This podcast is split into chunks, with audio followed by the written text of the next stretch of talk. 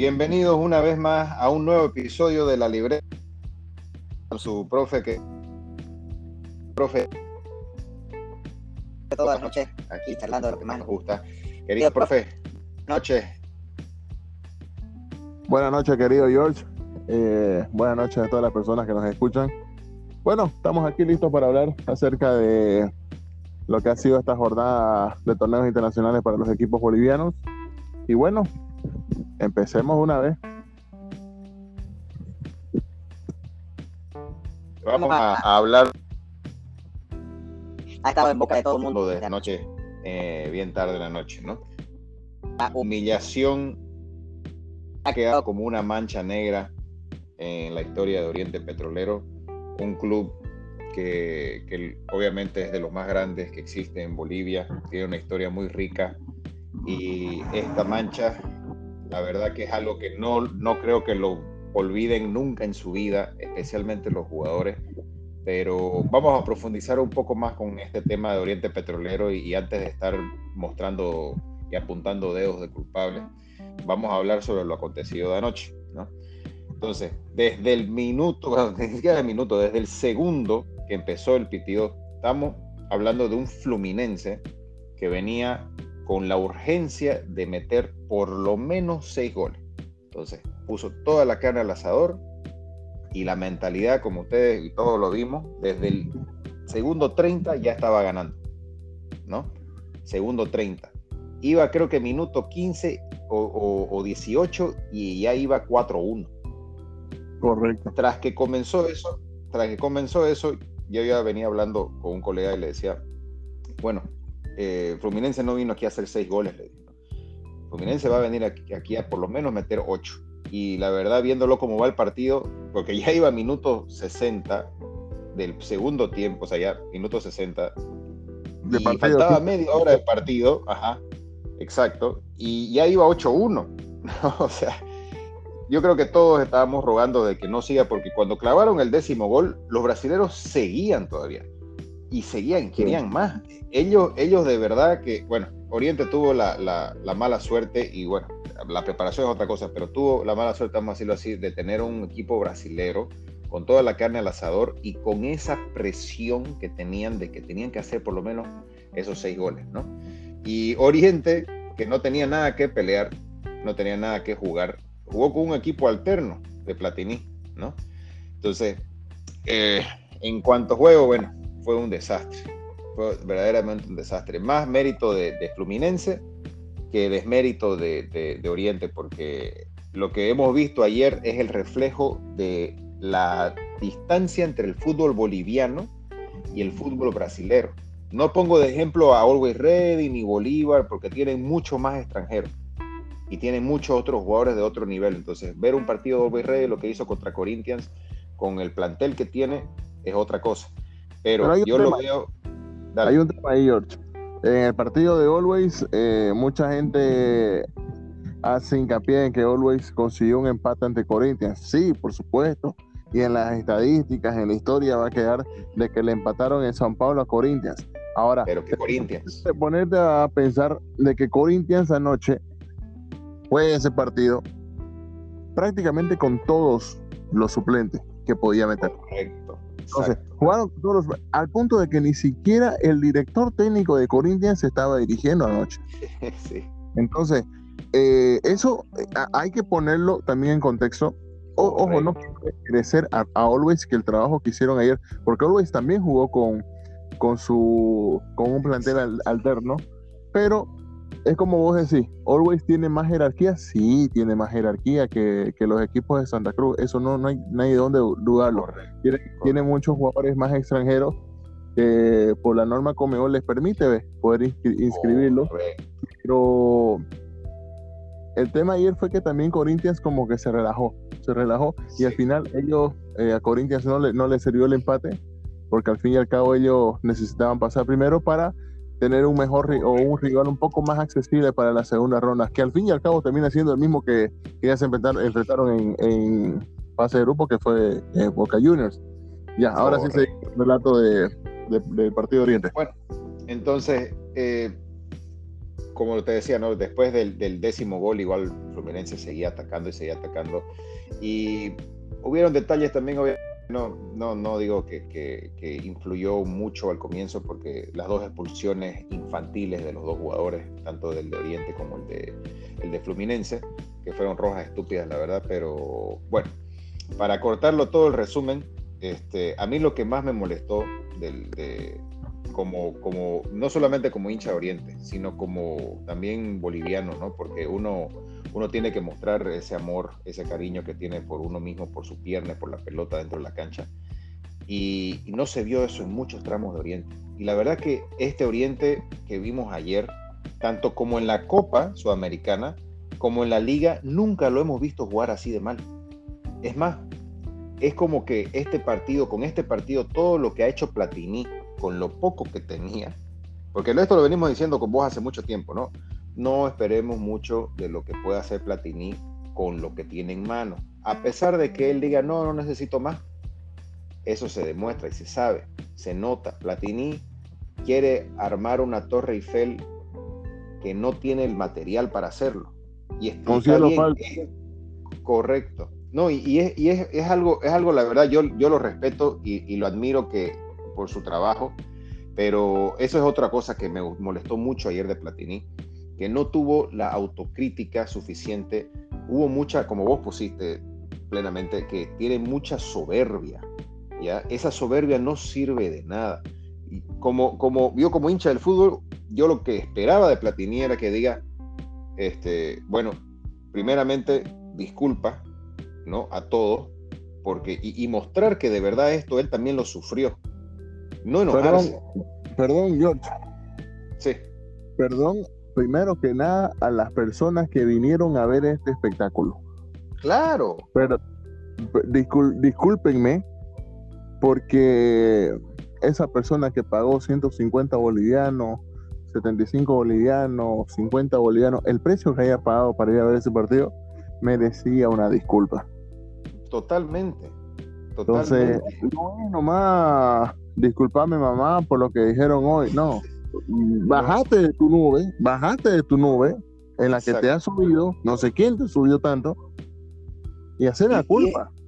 exacto, ¿no? Y, es algo, es algo totalmente, o sea, de Platini no hemos visto esa cara en esta, en estos, en otros partidos, en otros resultados.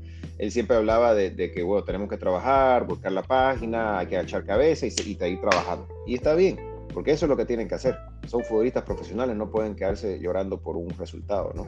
Ahora, yo entiendo, tal vez él quería como que sacarse de encima una vez el problema y, en vez de enfrentarlo y decir, ok, ¿saben qué? La cagamos aquí, esto es lo malo. Bueno, por último decir, ¿sabes que No estábamos peleando nada, tuvimos el error de haber pensado, ok, no vamos a este.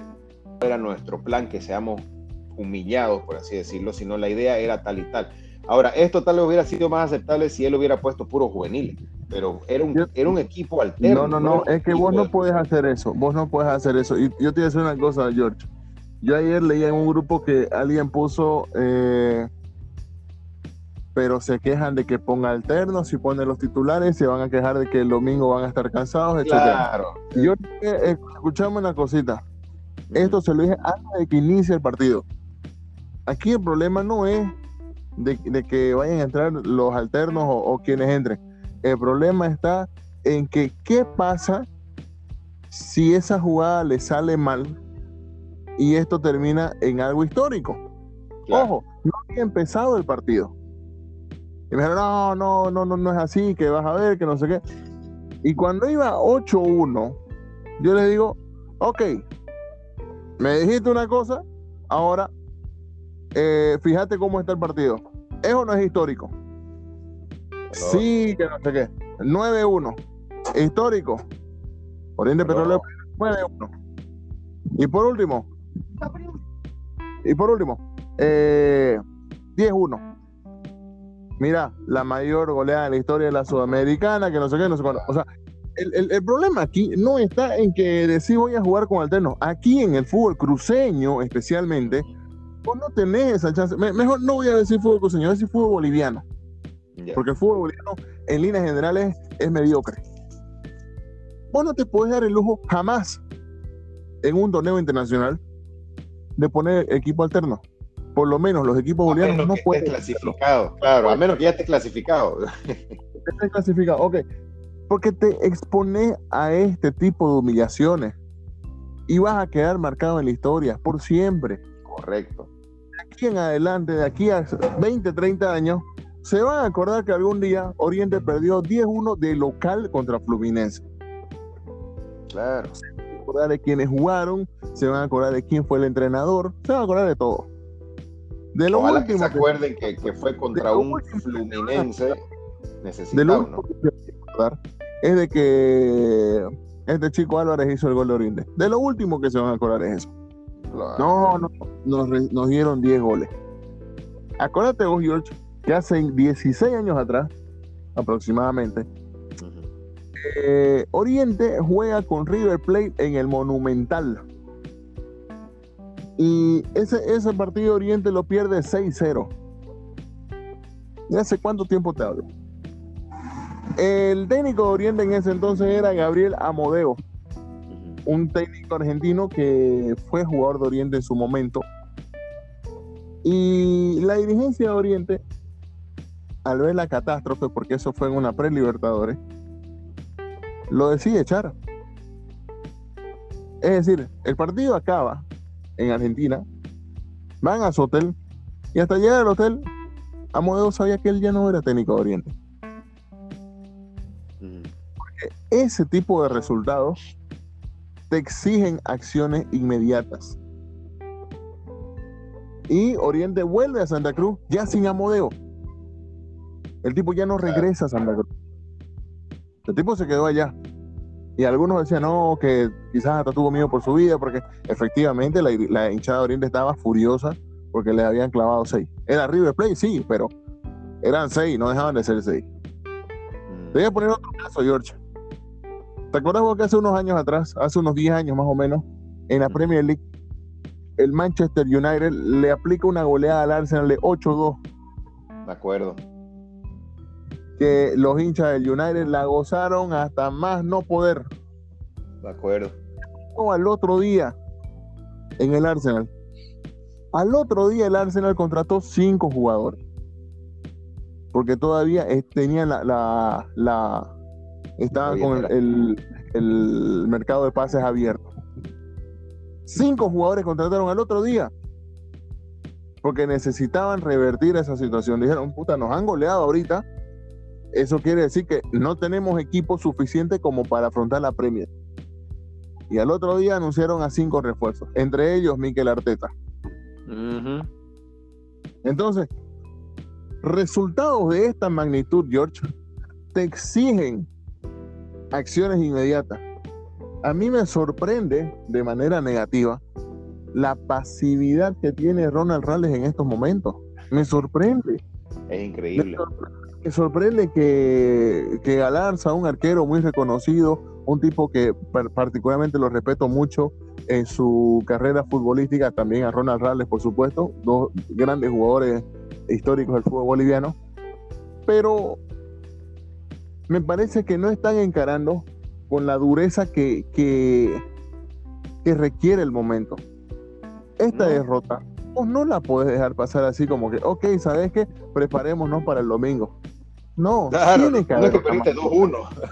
Porque, porque eso es lo que están haciendo. No nos pasa nada, el domingo tenemos que ganar, porque en realidad es el domingo el asunto. No. El tema es que manchaste una institución tan grande como Oriente Petrolero, que va a quedar manchado en toda la historia. O sea, esto es de por vida. Estás manchado internacionalmente. Todo el mundo habló de la derrota. Así Es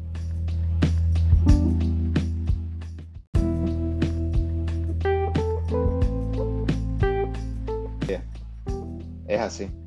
No, mira, y sabes que lo, chistoso, eh, no sé si a vos te llegó en el grupo, en alguno de tus grupos de fútbol, eh, un audio que lanzó el abogado Víctor Hugo Pérez, ¿ya? No, no lo escuché. Yo no soy, te lo voy a mandar después para que lo escuches, pero mira, no, no soy muy fanático de, todo lo que sale de la boca del señor Pérez, ¿ya?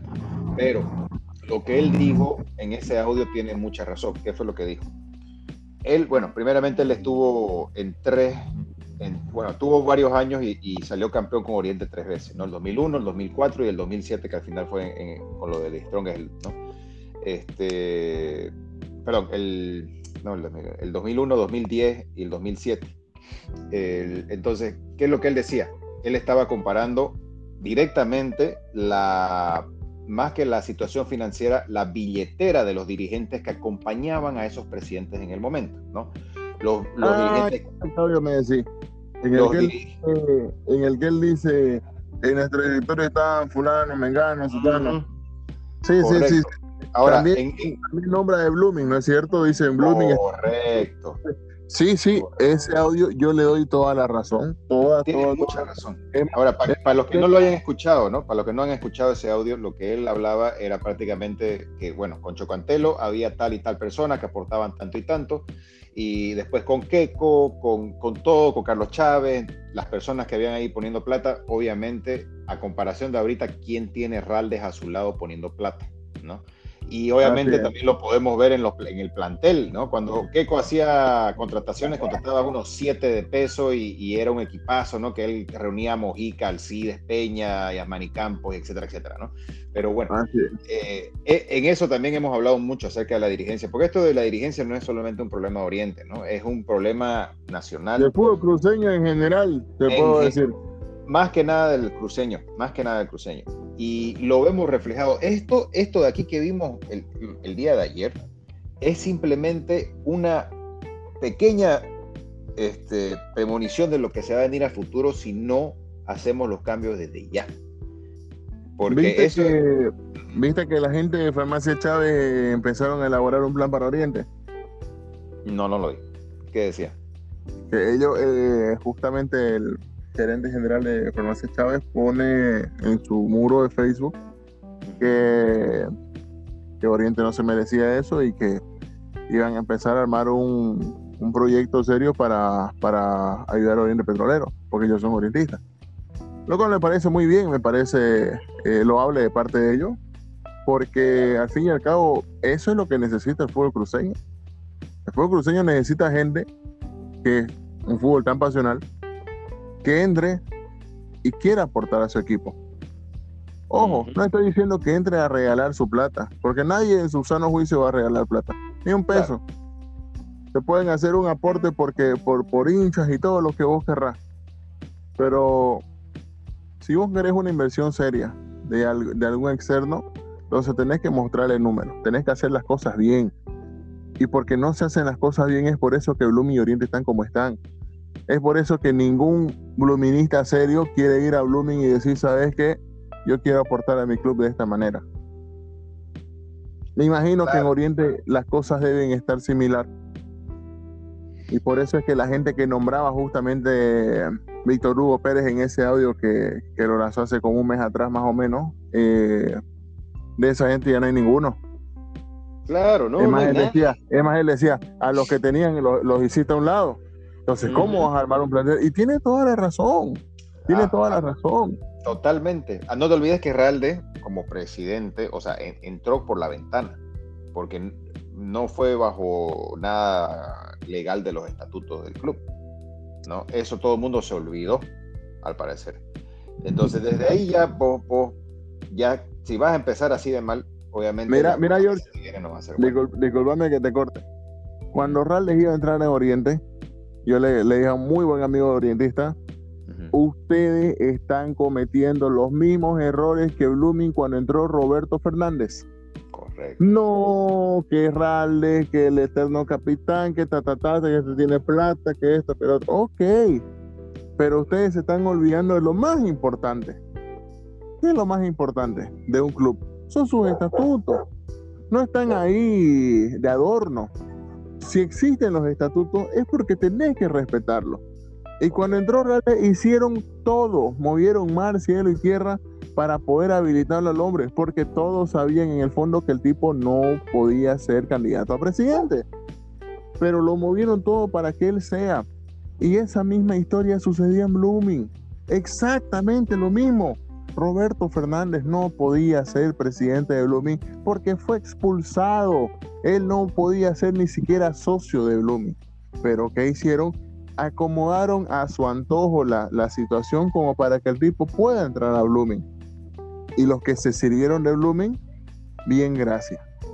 Entonces, no es nomás eh, echémosle. Yo cuando vi eso, yo dije, esto pasó en Blooming y muchos amigos luministas que sabíamos la historia de cómo, de cómo Blooming llegó a la situación que está, dijimos, esto va en caminito a lo que están cometiendo los mismos errores que, cometimos nosotros y mira, van encaminaditos y ya la sabemos la historia.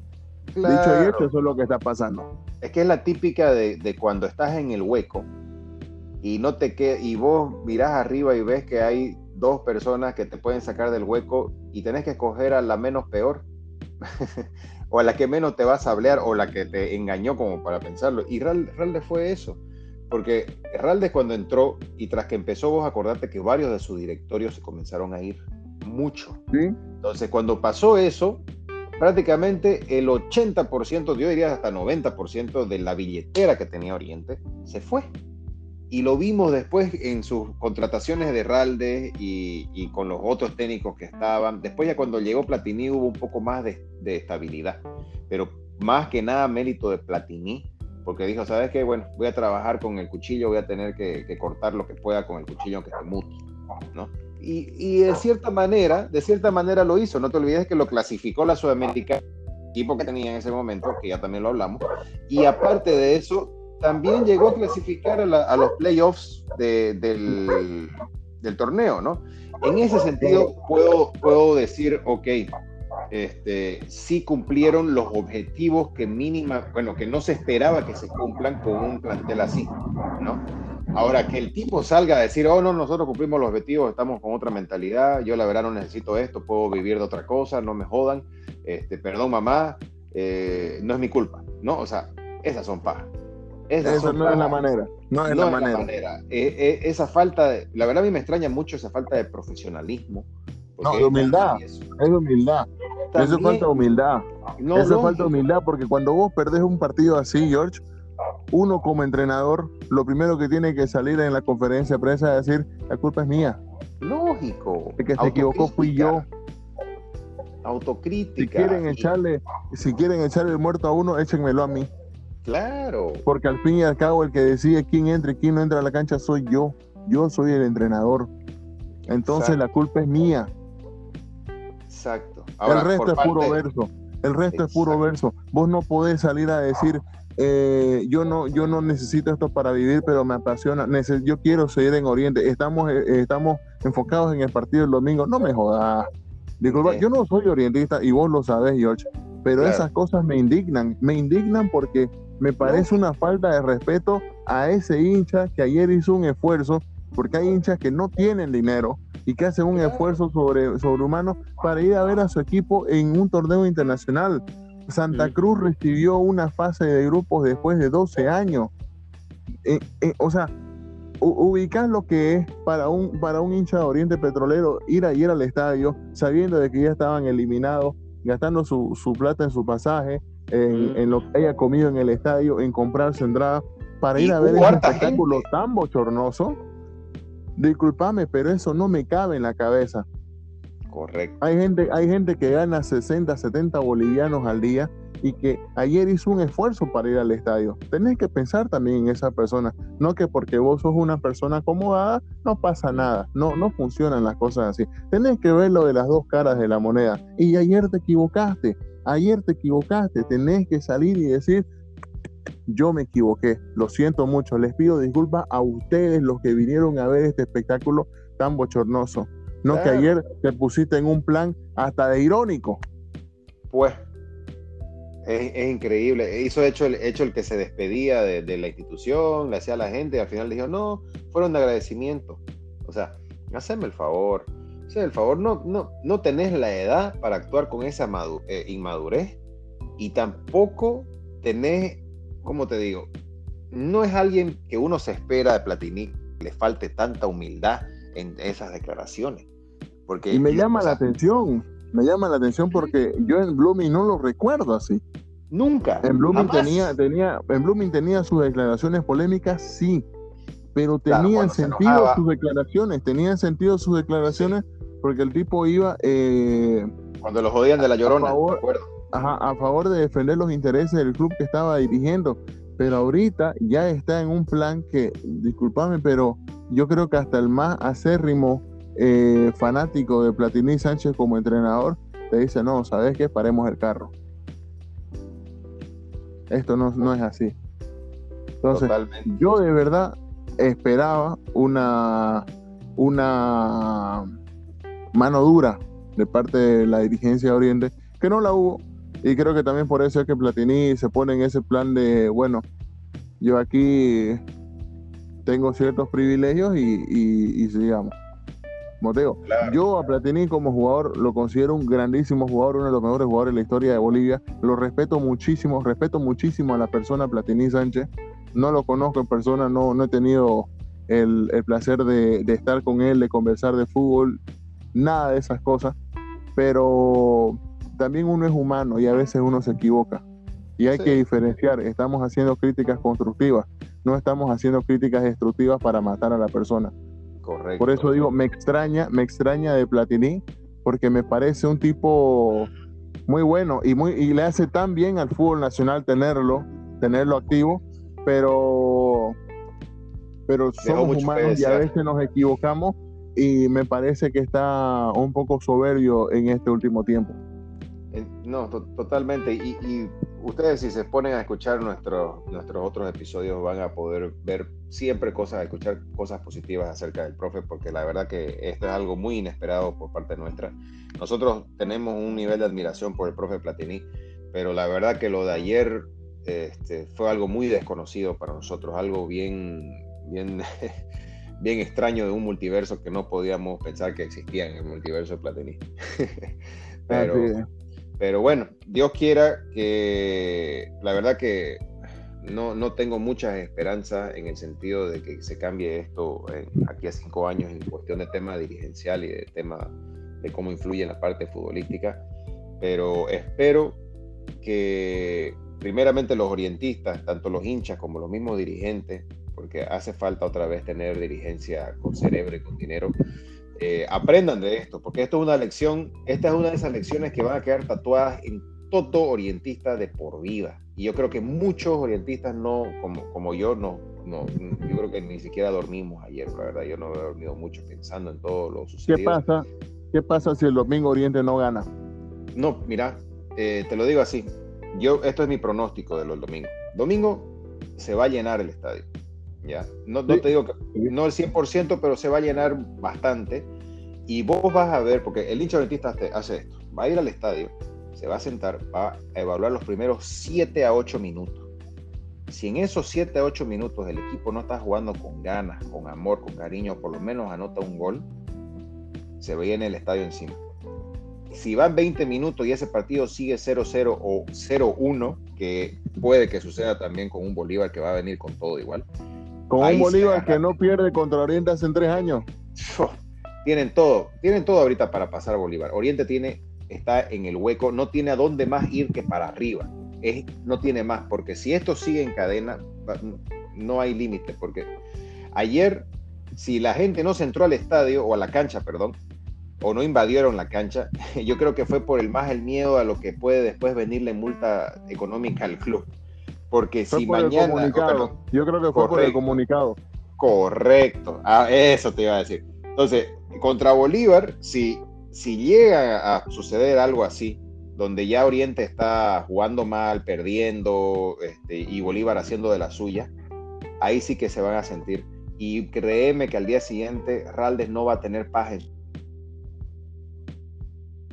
Mira, yo creo que en estos momentos. Ahora, por parte del resto del este, obviamente la cultura futbolística, pues, y, todo lo que viene con, lo que es el fútbol, tenés que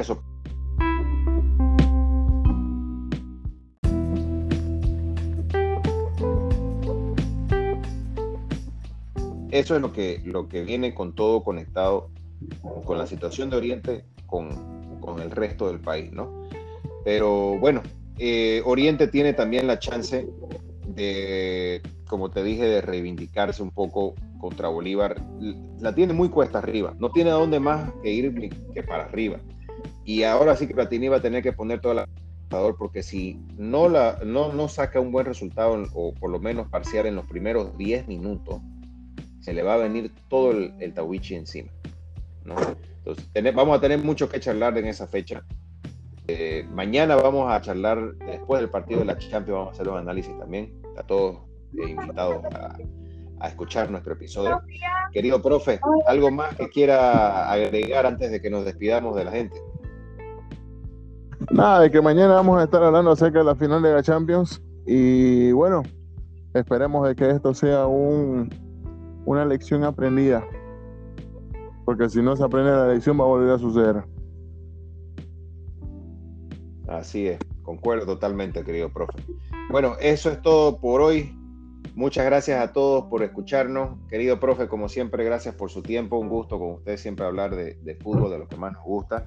Nos encontramos de nuevo mañana para que charlemos acerca de lo que va a acontecer en la final de la Champions. Un abrazo, querido profe. Saludos a todos. Saludos a todos. Un abrazo. Chao, chao.